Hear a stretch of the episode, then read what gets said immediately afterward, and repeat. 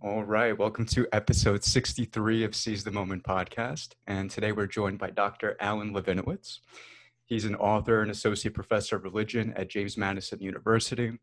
His latest book is called Natural How Faith in Nature's Goodness Leads to Harmful Fads, Unjust Laws, and Flawed Science.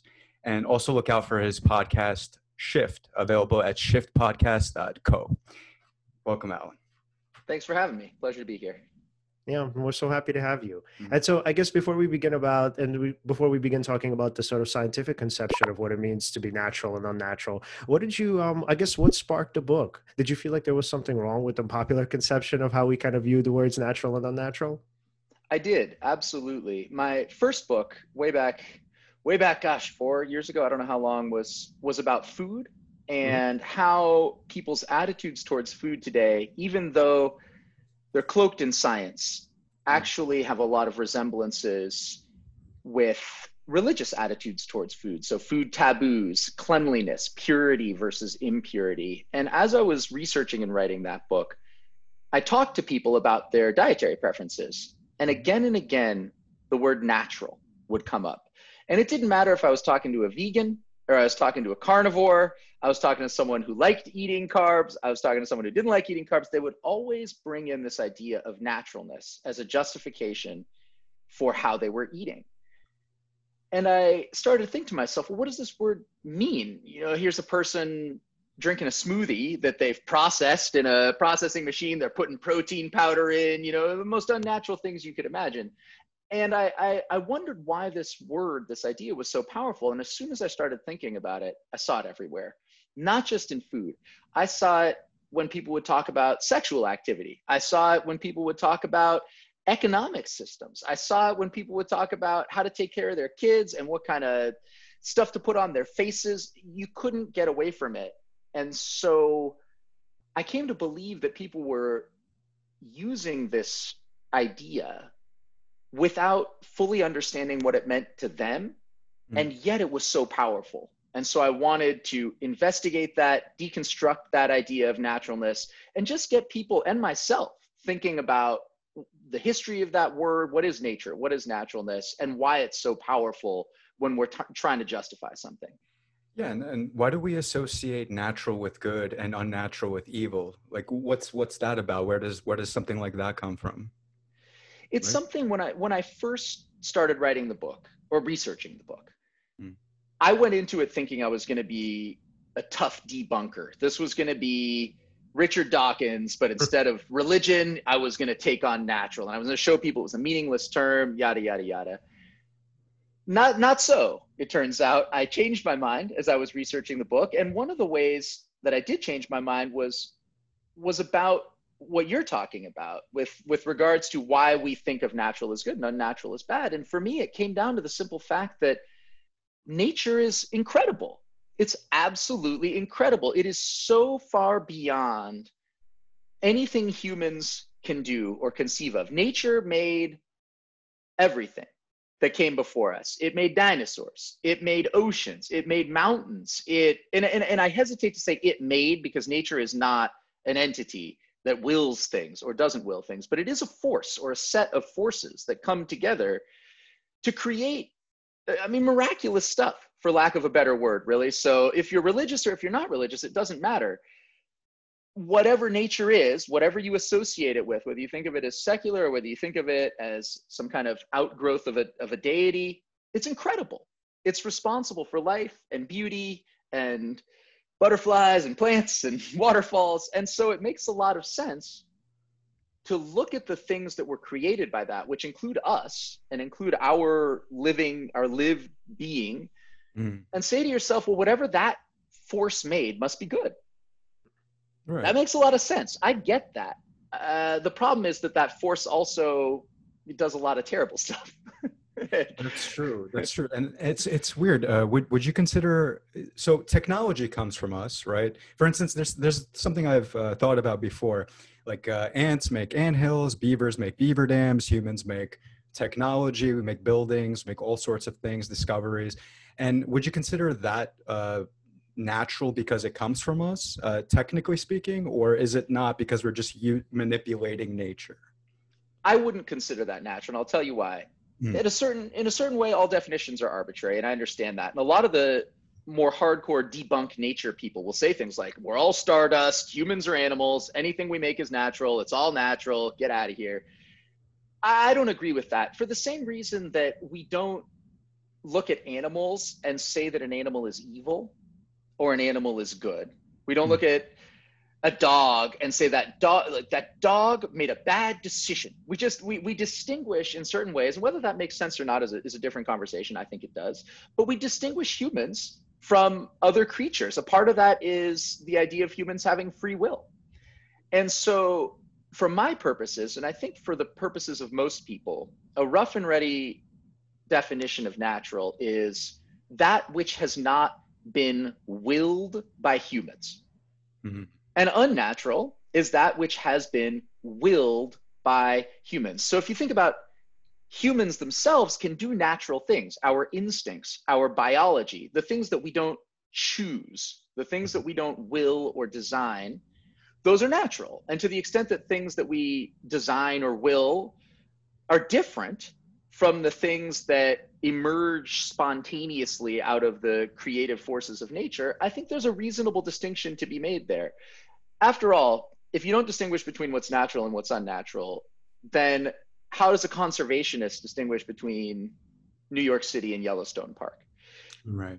There's no difference. Uh, you know, that concert, it makes no sense. There's no difference between anything. There's no, why would you save nature? There doesn't, there is no, there's no, there's no thing to save if there is no difference between what's natural and what's unnatural. So to me, that spectrum of more or less natural starting you know the most natural thing is stuff that was around before humans existed or things that humans have never touched. And the least natural things are the things that owe every feature of their organization mm-hmm. to the will of human beings. That's that's how i understand the distinction. I think it honestly makes a lot of sense.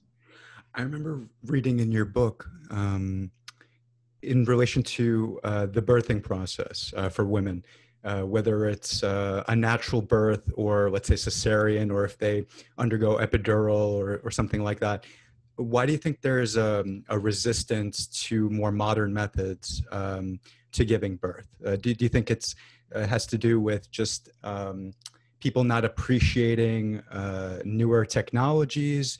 Is it that they just value what's ancient and what's traditional and they just feel safer with that sort of idea?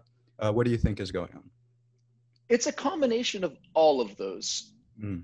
ideas that you mentioned naturalness a part of the value of of naturalness or nature is the is an origin story so one of the one of the forces built into nature the appeal of nature is that you're telling a story that goes back beyond before human beings that that something emerged spontaneously organically uh, from from organizing forces that have been around for millions, billions of years.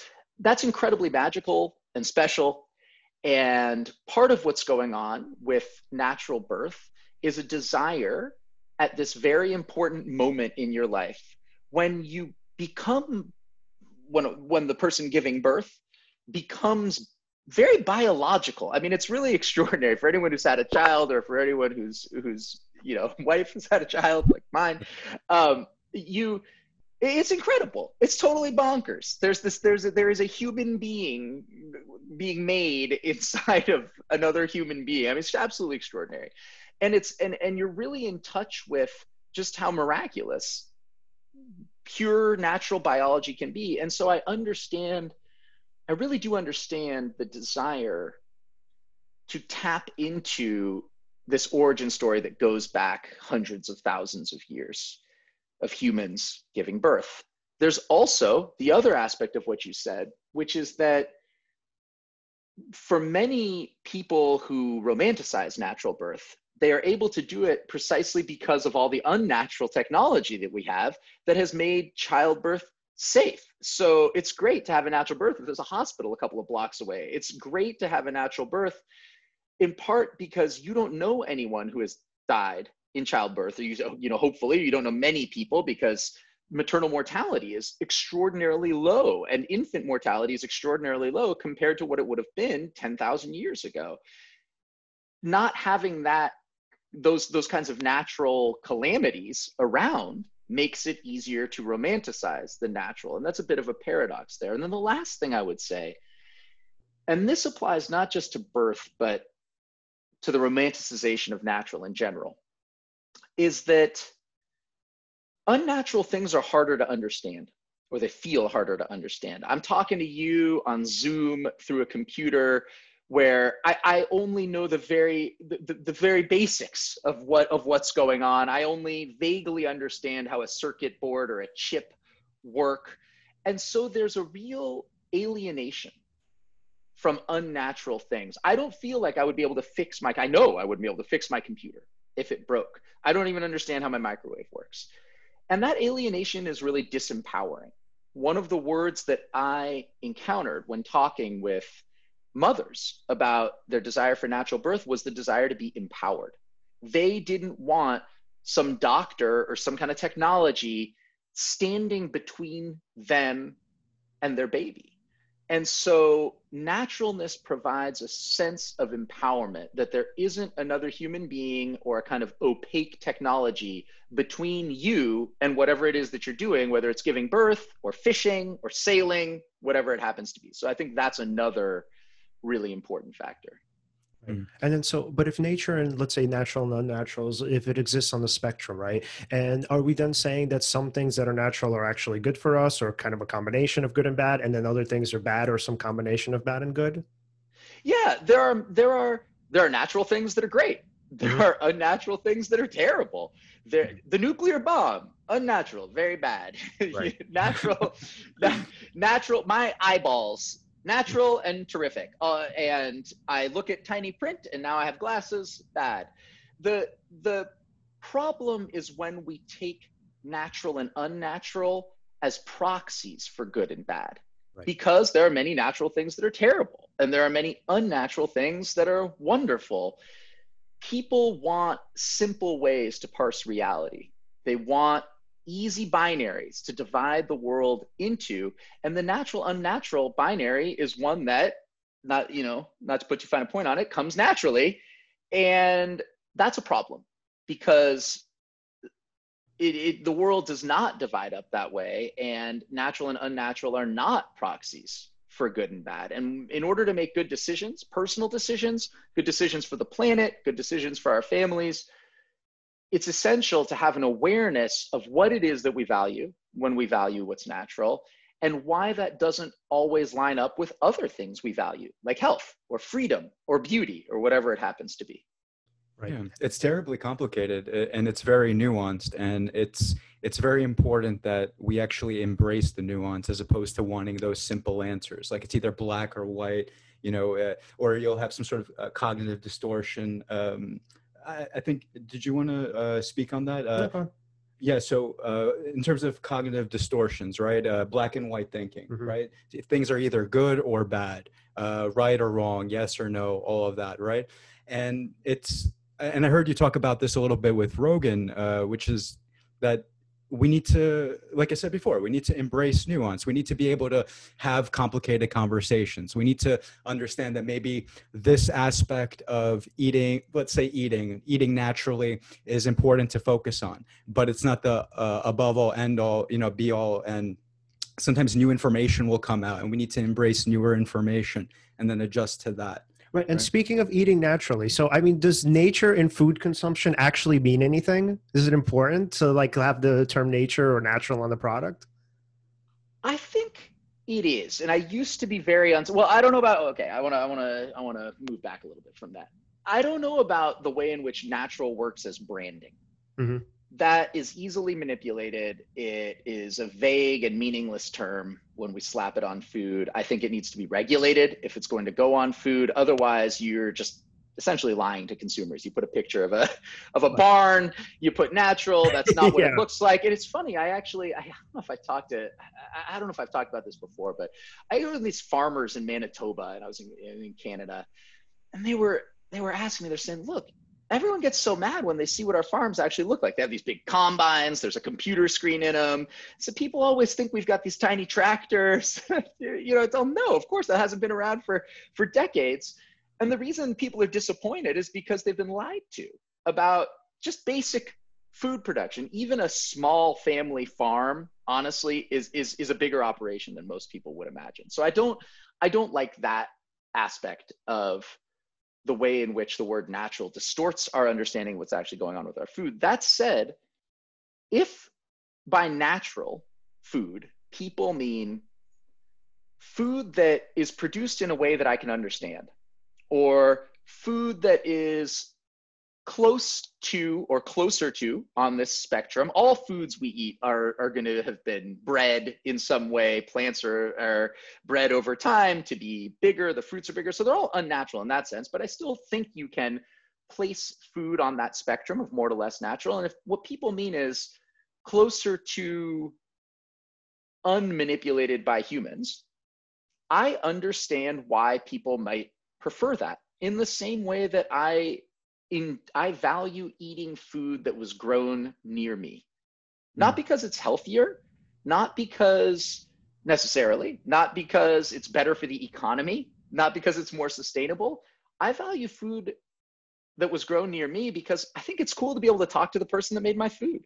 That's just yeah. intrinsically valuable. What a fun thing. Hey man, loved your eggs. Cool. Want to buy some more eggs? Yeah, I do. That's just a fun experience. It makes me feel closer to the ritual of eating in the same way that it's it's just fun to know that something has been in your community for a long time. It's valuable in the way a historical landmark is valuable. So I, in that sense i really do get why people value naturalness. It's why i, I grow my own tomatoes Mm. But yeah. th- then I guess what happens if it's mismarketed? If the idea is, well, I mean, it's natural, meaning that we don't have any sort of pesticides, which is obviously not true. It's just a different form of them. Um, let's say, uh, so it's healthier for you, etc. Right? So let's say if natural isn't used in the context of, oh, well, it's just from your neighbor, but it's used in the context of you should buy our product over, you know, the corporate magnates, because if you do that, what's going to happen is obviously you're going to get cancer, you're going to get some other sort of poisoning. Like, what would you say to that? I'd say that sucks. Yeah. I don't like yeah. that. I don't like it when people use simple concepts to to lie about the relative benefits of a product or to obscure the complexities that go into deciding whether a product is good or not. And I'm not saying that everyone that uses that word natural is consciously lying or trying to deceive, but when you market with myths, you are always going to be deceiving in the sense that myths always flatten out complexities in ways that are not helpful. So instead, I think I, am I happen to be at least with food, and, and it's again complicated because we live in these binaries, right? There's libertarians or there's people that like big government, which is which is a silly way to think about it. I think there, if only we could let go of that, and then you could you could say things like, well, I'm in favor of lots of regulation here, and I'm in favor of very little regulation here. When it comes to how food is produced and marketed, I think regulation in many cases is a helpful thing. I want there to be regulation of the safety of my food and the pesticides that are put on it and, and the and the working conditions for the people that are involved. And you can't there's the word natural on a package doesn't replace overseeing and regulating the conditions that people are picking your your crops under that you just can't replace that. If there's pesticides being sprayed all over those people, then then that's the bad thing. And it's not about it being natural or unnatural. It's about it's about making sure that that those workers' health is is insured by the company and punishing that company when when they don't. Oh, um, can you speak a little bit more on that? Like, how come? Why is it that when we talk about pesticides, that's actually more important than the health of the food? Well, that's it's not that it's more important. It's that there's there's lots of different ways in which food can be good Right? Mm. Food can be good for your health. Food can be produced in a way that doesn't harm the workers. Mm-hmm. Yeah. Food can be produced in a way that conserves land area. Food can be produced in a way that is good for the environment. And unfortunately, because God is not in charge of the rules, all of those things aren't the same. Sometimes food that is produced in a way that is going to be better for workers might actually be more expensive mm-hmm. and it might be worse for the environment or it might be worse for your health and the food that's best for your health might be worse for the environment. It, it, it, it all, the, these values don't easily line up. And the more conscious we are of the fact that they don't line up, and the more we refuse to try to force them to line up, I think the, the, the, the better solutions we're going to get to the problems that we face, ranging from conserving the environment to respecting workers' rights to eating more healthfully, all of which are important. Mm-hmm. Right, and, t- and, taking diet specifically, not not everyone um, does well with the same diet, right? Even if, let's say, uh, somebody was touting, I don't know, the paleo diet as the, you know, as that's the greatest diet, let's say. Uh, maybe it works for one person. They, you know, their body resonates well with it. They feel very healthy. It nourishes them. Another person might say, uh, you know, a vegan diet works the best for me. Or another person um, might try carnivore diet or something like that. And then you might get into a more nuanced conversation about the carnivore diet. Somebody might say, well, where do you get your meat from? Right? Is it ethically sourced meat? Is it the stuff you buy from the grocery store with all the hormones and factory farmed and all of that? And um, it, it starts to get very complicated. And you have to do your due diligence at least in terms of food, right? And even be careful because there's so much shit online about, you know, sort of research, quote unquote, that isn't actual research. Sure. And there's and there's quality of life to think about as well. One one of the one of the things that has come to frustrate me a little bit in discussions of which diet is best is the way in which non-quantifiable factors seem to drop out of the conversation. So one thing that's important is your culture. What does your culture eat? That, that's a very important question. You can't just march into Argentina and talk about uh, uh you know Argentinians are going to be have a very different attitude towards veganism than uh, Chinese, you know, certain areas of China, right? If you've got people who are used to Buddhist monks and and ways of eating that are fully vegetarian, and you've got another country that that their singular pride is their beef production, that's a factor too, and that has nothing to do with health or the environment. That's about the value of culture and tradition, or say your grandma has a, dishes that she makes Thanksgiving, and you decide you're going to be vegetarian, and you show up and you piss her off because she made turkey for you. I mean, it sounds silly, but but when we. It's actually really important. That kind of thing can really hurt people, and when we when we are rigidly pure about the lines that we draw, it, it you become so stiff that you break and uh, that's to me i understand why purity and hard and fast rules are attractive. They're easier to follow. Well if i eat my you know grandma's turkey can i eat my friend's turkey? And then my, all of a sudden i'm just eating turkey all the time. But we need to we need to be we need to be more flexible i think or it's helpful at least I, I i can't say we. I, I it helps me to be flexible. And it's also important to acknowledge enjoyment as a factor in food just pleasure or being able to socialize with friends the the ability to go over to someone's house and not be afraid that they're going to serve you something you can't eat is is in itself something valuable that you have to weigh against other features of your diet hmm. yeah, absolutely. And so, in writing the book, what did you want the public to know most about bad science? What I'd actually like the public to understand is that science, in many ways, is is about uncertainty. Mm-hmm.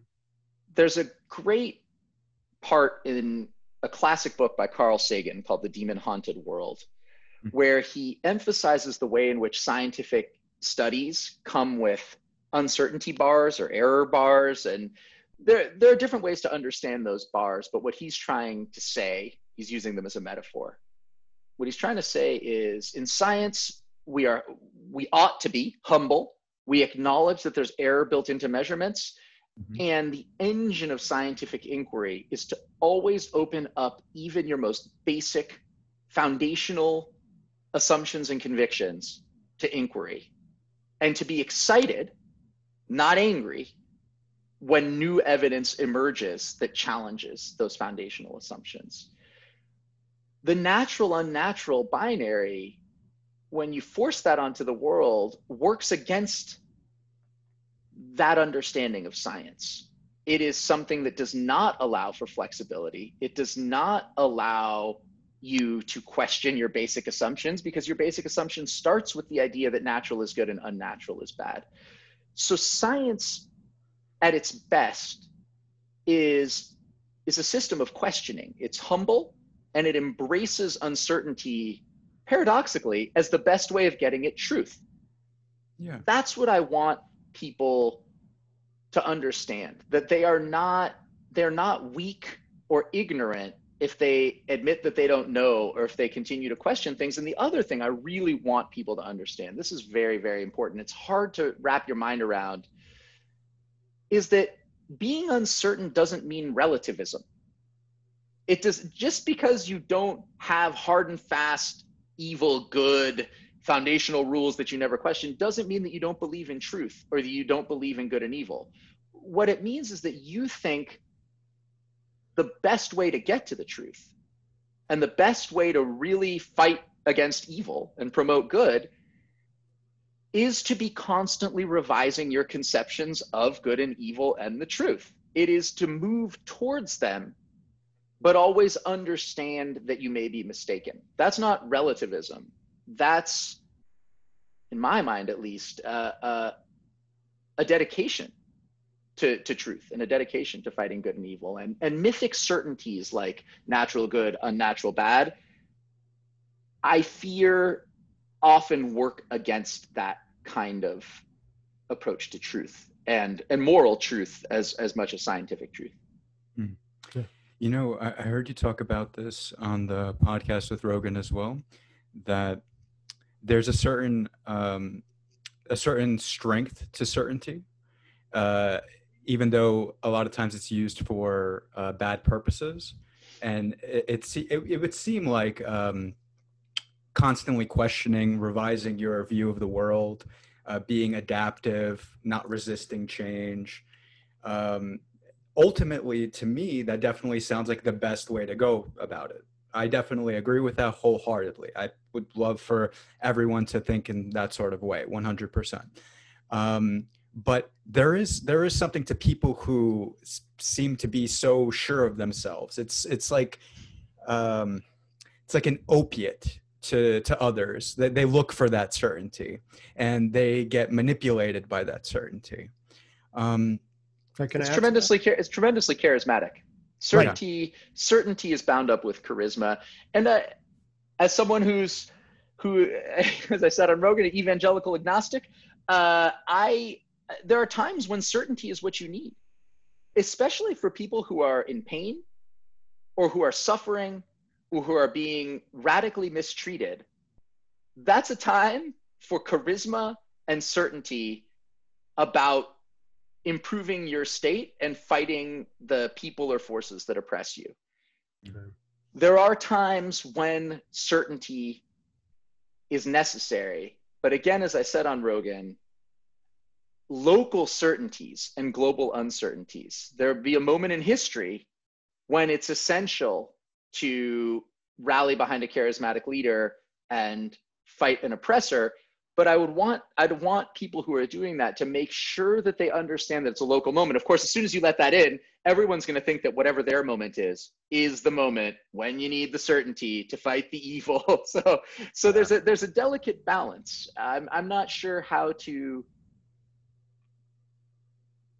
how to help people know where they fit in that balance. But I guess what I would say is, as good as it is that there are people who are charismatically certain about what they stand for, I think it's also important for there to be people like me out there who are cautioning against that charismatic certainty. The analogy I use a lot uh, is the gentleman and the jester, or the king and the jester. You have a charismatic leader who tells you truths, and and you follow their example. That's the gentleman, the noble person, uh, the king but you also need gestures gestures out there to mock them and make sure that that you question what they stand for that people don't always just mindlessly follow the king or the gentleman because if you don't have that gesture then then certainty turns into tyranny Oh, I love that. And yeah, wow, I, that yeah, Alan Watts talks about yeah, that too. Yeah. yeah. And so what and what's so cool about that is we could even add in or kind of in addition to um in addition to that sort of thinking, we could talk about even Danny Kahneman and the way he kind of frames system 1, which is the intuition, right, and system 2 thinking, which is the more rational side.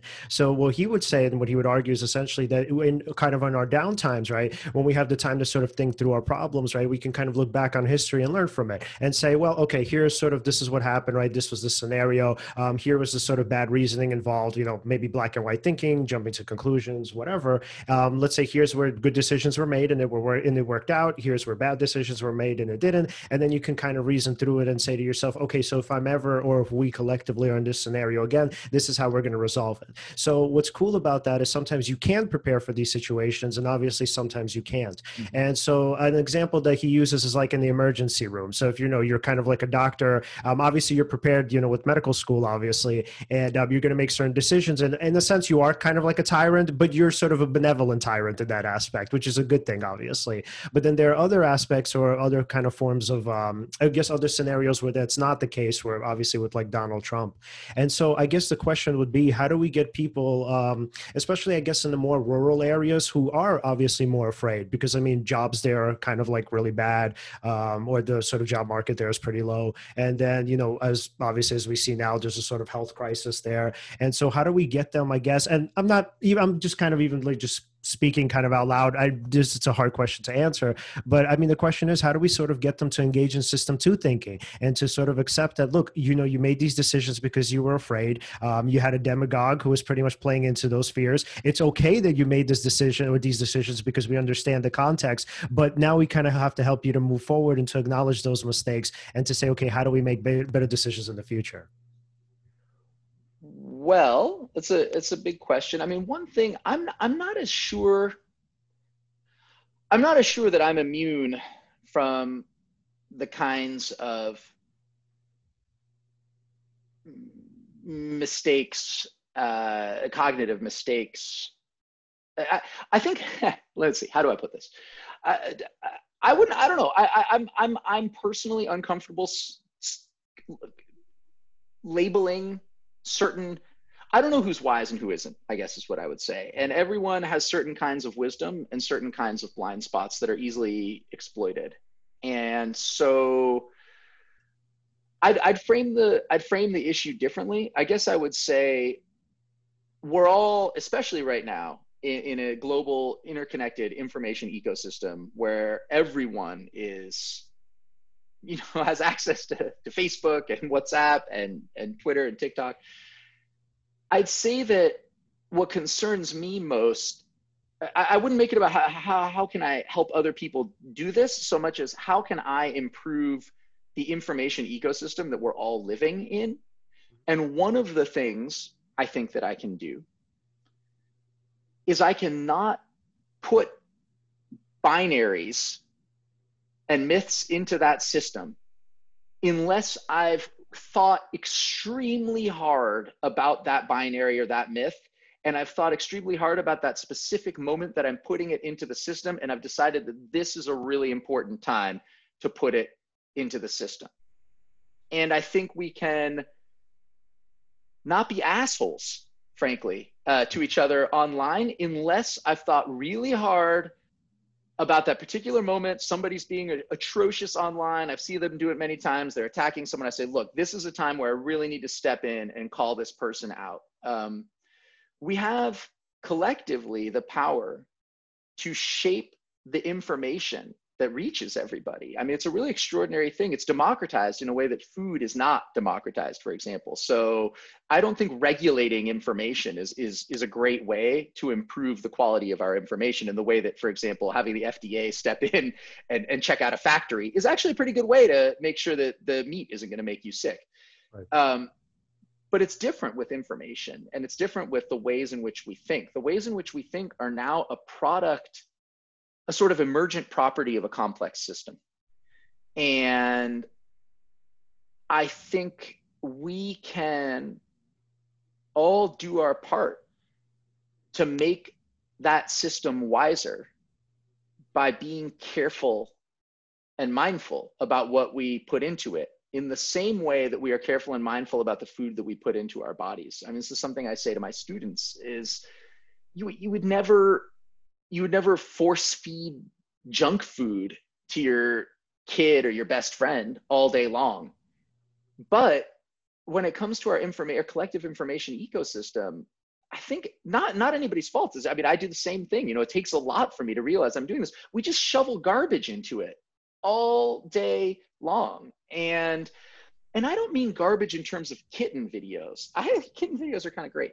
Um, I by gar- you know they're, they're, they're nice. I mean, you don't want to watch kitten videos all day long, but I think the really dangerous stuff isn't the kitten videos. The really dangerous stuff is the the stuff that reinforces easy mythic binaries about the world and slots people into villain or hero and and is cruel or unkind um, so that's what i would say i would say that the way the way that we can all improve how we think is by being mindful about our individual contributions to the complex system out of which for better or for worse our, our, our, our individual and collective thinking emerges.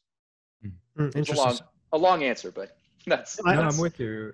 Yeah. Do you think it's a matter of influence via, let's say, conversations like these, or when you're with your students, just making those impacts as much as possible, and then you know, hopefully that has sort of a, a rippling effect, um, or not hope, yeah. but you know, tick away at it, you know, with time because for example a platform like let's say rogan's mm-hmm. right who has as many people that he's influencing uh, hundreds of millions of people right that's unprecedented considering the level of thought that from time to time gets espoused on it right um, so it's actually it's actually very interesting and the fact that people have uh, attention spans longer than we once thought we used to think it had everything had to be sound bites and uh, nobody could sit down for an hour or two or three you know and and listen to these long form conversations and and get value from it.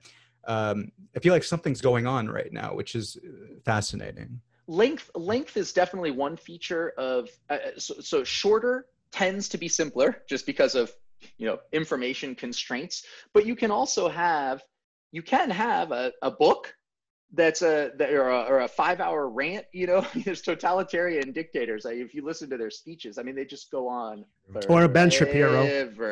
yeah i mean it's funny there's funny i mean whoever you know that it, it, there's garbage that's long it's easier to make short garbage but there's also long garbage and there's short stuff that can be really good. For example changing your mind publicly doesn't take a long time but man is that powerful what a what a thing to say I'm sorry or I was wrong.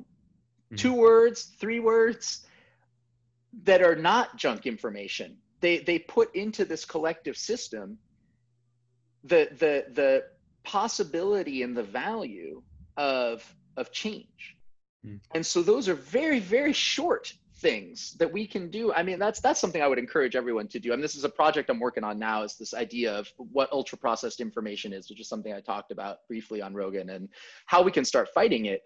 And one of the things we can do is you can say to yourself have i ever admitted in an online conversation that i was wrong? Mm, right. Maybe i should do that. And it feels it actually feels hard. It's hard in the way that exercising if you haven't exercised for years starting up again it just feels painful. Just the thought of it like turns your stomach. But then you can get used you can all of a sudden you're like oh yeah no i got that wrong. Or someone points out points out something new instead of being like, oh, like you know like denying it right? This is this is something of to talk about right? There's the instead of in, you know getting over your sunk cost in your own ego right. is an exercise you can do that's important.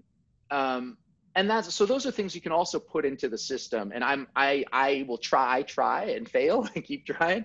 Um, those are things i want to do too. Admit when i'm wrong. Admit um, when and and even i mean there was one time i'll give an example i know i've been talking a while but some some guy I, t- I tweeted something about uh, how it doesn't matter if kids lose a year of education mm-hmm. except insofar as we we measure things in terms of age which is a weird way to measure stuff right? Why like who cares? You know some people are ready for second you know i skipped a grade someone else doesn't skip a grade. It doesn't really matter right? Does it matter whether you graduate from high school at 16 or 17 is that that big a deal? So i tweeted something to that effect. And some somebody wrote you know you're a blue check idiot. I can't believe these idiots with the blue checks next to their name yours you know your age really does matter when you're young. Cognitive development is is important and a one year between six and seven really is important biologically. I can't believe these you know an idiot like you ever gets to talk anywhere. That's and, a vague comment. Now here's the thing. They were right. Not about the idiots with the blue checks i hope but they were right that they were right that actually there is something about a year when you're young and and it's worth thinking about child development. When is a good time to learn a language? When is a good time to learn math? Not everything needs to be learned young but it, it's true that it, that skipping a year if you want to learn music if you want to learn language could actually make could actually make a difference biologically. And i was sort of hand waving that away. And it was this moment where i was like oh my god i hate like this this i was so mad you know in the way that you're mad about internet people. And i was just like look that was a good point. And it, and it took it took a lot it took a lot, but I, I, I, I feel I'm proud of it. I'm yeah. proud I did that, and I feel like I put some good like vibes into the into the world that that that that were helpful, and it made me feel better. It developed a kind of spiritual muscle in me that's shrunken and shriveled and atrophied, but I think needs needs to grow and and and and get stronger. But also in your defense, I mean, I would have responded the same way because that's not the way you make a comment. If you want to sort of, you know, because a lot of these people on Twitter, as I'm sure you know, I mean, I'm sure you get this a lot, obviously, because you do have a blue check and you know you're really active on it. They pretty much, they, it's a fight, it's a battle. It's like there's no dialectic yeah. there. There's pretty much there's a yeah. They want to sort of. I didn't. I didn't up. just. I didn't just say it was a good point. I said that was a good point. Not the part where you were a dick to me, but the yeah. part about the biology of children but i did that i mean i said it again so i did I, you're right and i actually did want to call that out but but i got I, I calmed myself down i was like how can i best contribute to this conversation well i want to point out that it's not cool to attack people but they did make a good point how can i do that in a way that I don't know. There's this. Where has this bookmark somewhere? I don't know. It's like Thomas Jefferson's Ten Rules. I don't know where it is. One of hmm. his rules is like count to ten. Like if you're angry, count to ten before you say something. If you're very angry, count to hundred. Uh, this is a pretty good rule, you know, uh, maybe increase the numbers. But yeah, so you're right. That's not the way to respond. But I, I, I really do try on Twitter when someone is, unless someone's a professional troll, because I think those people are really dangerous and, and bad. Um, and those are people who I don't, I, I think, I think about it a lot and I don't like, I don't like being mean on Twitter. Um, those are people who I don't, I don't have a lot of patience for. Um, people who are deliberately and deceptively ginning up controversy because that's what they thrive on and then sort of being like what? Who? Me? I didn't say anything controversial. You know what i mean? Yeah. um, but if it's just someone online you know trying to get trying to get in a fight i really do my best to interact with those people in a way that makes them change mm-hmm. and come around to the fact that I'm there in good faith and I'm willing to talk with them and I don't want to fight, but I am willing to listen to them, even if they think I'm, you know, bleeding heart liberal or if they think I'm not sympathetic enough to liberals, you know, because I, you know, it depends on the issue, right? But I, I, I really try to do that. And that's that's important i think. It's fun. There's nothing better than turning a troll into an earnest conversation partner. It just feels great It really does. And it, and it takes some tremendous strength to to say, oh, you know, I, I was wrong. And plus, how how often do you see that actually on Twitter? It's actually unique and it's it's actually refreshing if you see somebody admit actually yeah I, I, was wrong about that and then maybe they do say something back and like you said you just converted somebody from a almost like basically a troll to like a yeah or if it's just someone who's fighting you convert someone from angry to to open yeah. and that's god if we could if we could do more of getting people from angry to and I, and, and I want to emphasize because this is really important this happened with food too. I didn't realize this. When i wrote my first book i was a complete asshole. Um, i didn't understand i'm i'm like a i'm, I'm lucky. I don't experience any intestinal difficulties. I don't struggle with my weight. I find it fairly easy you know, I mean, everyone has to restrain what they eat, you know, but like, I, it's not like I'm constantly stressing out about that. Mm. Um, other people are not in that situation. Other people are struggling with health problems, with weight problems, with fitness problems. And I just didn't think about the kind of pain they were in. And so it was easy for me to just question their rituals and hand wave away the conclusions that they had come to. And so this the same is true, honestly, for people that are angry online. I think often that anger comes out of pain or insecurity. Uh, you know, I can't tell you how many people, the blue check guy, for example, maybe he had some terrible professor who was extremely cocky and said something to him like you're never going to make it in the you know you're never going to make it in, academia. You you might as well just find a trade or something. I don't know you know some some horrible person people say stuff like that all the time. It's crazy. Um, maybe that's what maybe he was yelling at at that professor through me. You know i don't know. And so i try i really try to keep that in mind when when when when when people are yelling or punching is that is there's a lot of pain in the world and it's easy for me not to yell or punch because I, am that pain's not being inflicted on me. Yeah, and often the personalization is one of those cognitive distortions where we sort of take something personally from a person that doesn't necessarily know us. Yeah, mm-hmm. absolutely, absolutely. Yeah. And I would say, just from a clinical perspective, like what I find in therapy sessions is that essentially the two kind of main facets, for me at least, of therapy are number one, being able to admit your mistake, because what that does is it makes it easier for that, you know, the next person, your client, to say the same. And then the other thing is to be able to say, like, dude, it's okay that you made a mistake. It's not the end of the world. I don't think any less of you. The world probably wouldn't think any less of you. And I think those two simple things are so important because sometimes what we do is, um, I mean, in therapy and other sort of academic disciplines, we sort of sometimes also overcomplicate complicate things too. And so sometimes, in my opinion, modeling in itself is usually not usually, but sometimes at least enough, enough to get the person to see that, oh, if this person can do it and I really value him, then I might be able to do that too. There's a there's a bit of a there's a bit of a problem that goes back to something you guys were saying earlier about the charisma of certainty. And mm-hmm. this was something where I just disagreed with Rogan, frankly, um, and I think he's wrong. He has risen to where he is in part, my opinion, at least about him. I don't know him too much as a person, but I got to hang out with him and, and talk with him. And he seems like a genuine guy. Um, I, you know, people may disagree with him about stuff, but he really does seem like a nice guy, a genuine guy. I think he cares about being honest. And so he, it's easy if you have become as successful as he is to think that being that way is the way to be successful and that if you're not that way you will fail because he's got survivorship bias right? He he has made it to the absolute top. So everyone who's not being honest around him is going to be less successful than he is just because everyone is less successful than he is. But the truth is you can make it to the top by never admitting you're wrong. You can admit, make it to the top by being cruel to people all the time. And in fact it looks to me unfortunately like those are more effective ways of quickly rising according to the criteria that people value financial criteria or followers um, and so that's that's problematic. One of the things we can also do as participants in this information ecosystem is to actively choose people who are humble as the people that we follow and the people we support and to not always reward the charisma of certainty.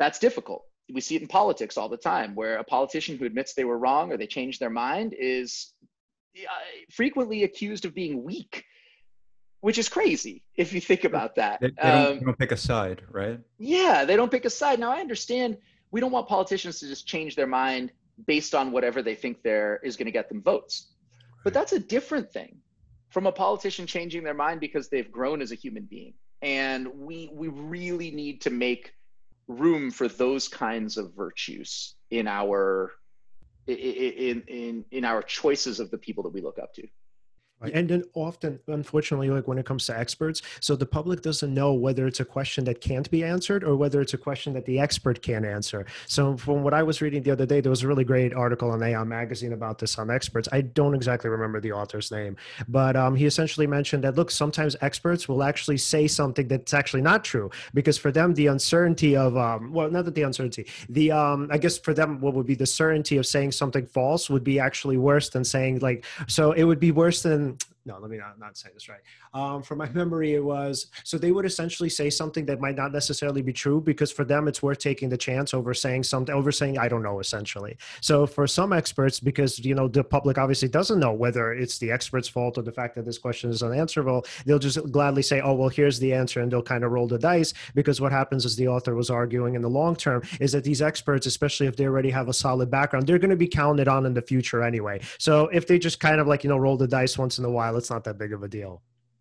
Yeah, I mean, hey, we're all we're all human when it comes to this sort of thing, even the experts. Yeah. Yeah, and I think when it comes to mass audiences, in terms of having that certainty, picking a side, especially when it comes to politics, that's incredibly important because apparently a mass audience, whenever you give out a nuanced point, it opens up too much of an uh, of an area for them to disagree with you on. That's why you have to say like these simple, short things that kind of uh, grab people's attention, wh- whatever side you're picking. Um, the thing that I think, uh, and you, you, guys talked about it a little bit on the podcast as well. So, uh, I mean, I'm not trying to defend Rogan per se, but what I think he was saying, and you kind of said it too back to him. You said, like, do you mean, uh, you know, having integrity and all this is is better, like in the long game? As a you know maybe when you're talking to like a group of people around you or something like that. I think uh, if it had gone further i think that's probably what he was referring to. Like for example if uh, he's with his family i'm sure if he was being if he was lying and manipulating like his children or something like that even if he was certain he could get certain things done but they wouldn't respect him in the long term and, and in terms of leadership they wouldn't you know. But i'm i think it's just because it didn't get uh, dissected enough. He didn't get to things like that. Uh, I love I that you bring right. up family. I think the family is really important, though. What I what I what I want to be clear about is that when it comes to a smaller information ecosystem, that of your family or of your own psyche, I don't think those things are going to work out at all. I don't think being stiff and unhumble and charismatically certain is going to work out. I, I, think integrity is important. Those are these are the kinds of people where you learn that their family sucked or that they weren't good parents or whatever it happens to be. You know, um, I I don't think it works in those situations. Unfortunately, and for good reasons, that's not how we evaluate public figures. That's not how we choose who to follow because the the their successes aren't with those kinds of communities. We don't. I mean, think it would actually be really cool if there were just heroes who's like really great parent, like this person just great, terrific parent, great friend. But that's not that, that's not it works in our in our own lives. And we have people like that. I'm sure both of you know people who are just unbelievably good human beings. They're mm-hmm. unbelievably good human beings. It doesn't mean they're necessarily super successful in their job. It doesn't mean even that they're necessarily super happy although i like to believe that they go together. We know those people. Those just aren't the people that command enormous power politically. That's not how you get there. And a part of that, and this goes back to the pain thing, is that people feel powerless. I think, generally speaking, we're all very tiny. The world is very big, and and so we want a champion. We want someone who we feel is fighting for us and is strong and is stable. I get that. I get that. It just makes me sad. I mean, a good example of this person, you know, someone I would pick out. And I don't like picking on people generally, but I think this guy deserves to be picked on a little. Um, is is Nassim Taleb, who has an enormous following of people. He's very smart guy, says very smart things. Wrote Black Swan, lots of interesting things about statistics. He's an asshole. He never admits he's wrong. He's out there brawling because he wants to. He's he's not respectful of his interlocutors and that that has brought him a certain kind of success. I think it has attracted followers to him. It makes it fun to watch him in certain ways and fun to watch conversations that he has. But but for me at least, this is just a terrible example to set. It's a it's a terrible kind of vibe to send into our information ecosystem. If he's saying smart things, there's better, there are better, kinder ways to say them. And, uh, you know, for a guy who wants to create systems that are resilient and not fragile, his own stiffness of attitude, it seems to me, works against the values that he seems to be cultivating when it comes to governance or economic systems. Yeah. And FYI, this guy is probably one of the most self-actualized people I've ever met. For me? Yeah. Oh, so see, that's the humility right there. So yeah, we, well, yeah. and friendship, friendship too. It's an important thing. The ability to say that someone else is self-actualized is itself a form of self-actualization. Yeah, absolutely. I don't know. I shrug. I, I don't know. I just try to be nice, nuanced, and all that. Well, I mean, so what's so cool about like his platform? So he has a platform called Ego Ends Now, and it's sort of about this, about sort of fostering these dialogues where people are pretty much humble, and different people from different areas are able to bring in their expertise and share different ideas, learn from one another, and obviously also admit their mistakes at the same time. Yeah, it's good. Yeah, it's it's important. Yeah, it is. Uh, that's that's why. I mean, that's one of the things I learned about when I was researching natural, honestly, is yeah. that things were just so much more complicated than I had originally thought, and that my own sort of dismissive understanding of people that value what's natural was was a was a bad place to be. Hmm. And I'm I'm really grateful for what I learned from that book, not just because of what I learned about naturalness and and hopefully what I can contribute to people's thinking about what it is to value something that's natural or in, in sports or wherever it happens to be, but also for how it forced me to back off of my own mythic binary thinking. That was really helpful.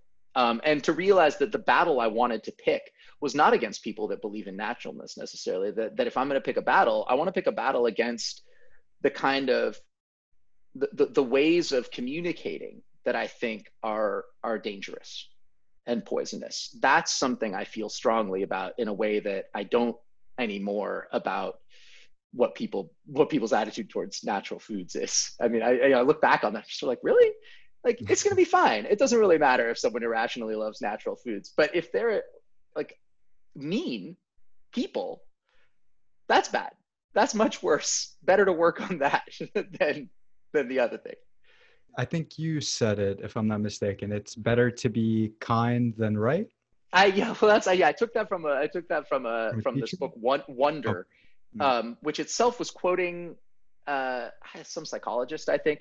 Um, yeah, the, the, the teacher in this book puts quotes on the board every day, and one of the quotes they put on the board was "It's better to be kind than right." And the first time I read it, I was like, "That's ridiculous! It's to be to be right is to be kind." Uh, you know, it's sort of a, and I still, you know, there's a part of me.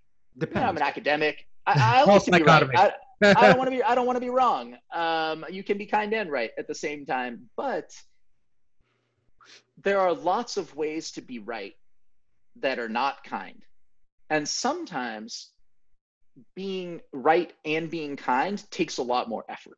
Figuring out how to be right and also kind is really important. So I, I, I, the way I think about that quote now is is not yeah it is a, it is in a sense a false dichotomy, but better better to be slowly or thoughtfully right and kind than to be right as quickly as possible or something like that or to be right reflexively. It's just easy it's easy to tell me you know especially if you have a kid you know i've got a kid it's very easy to be right. Kids are wrong all the time but it's almost always cruel.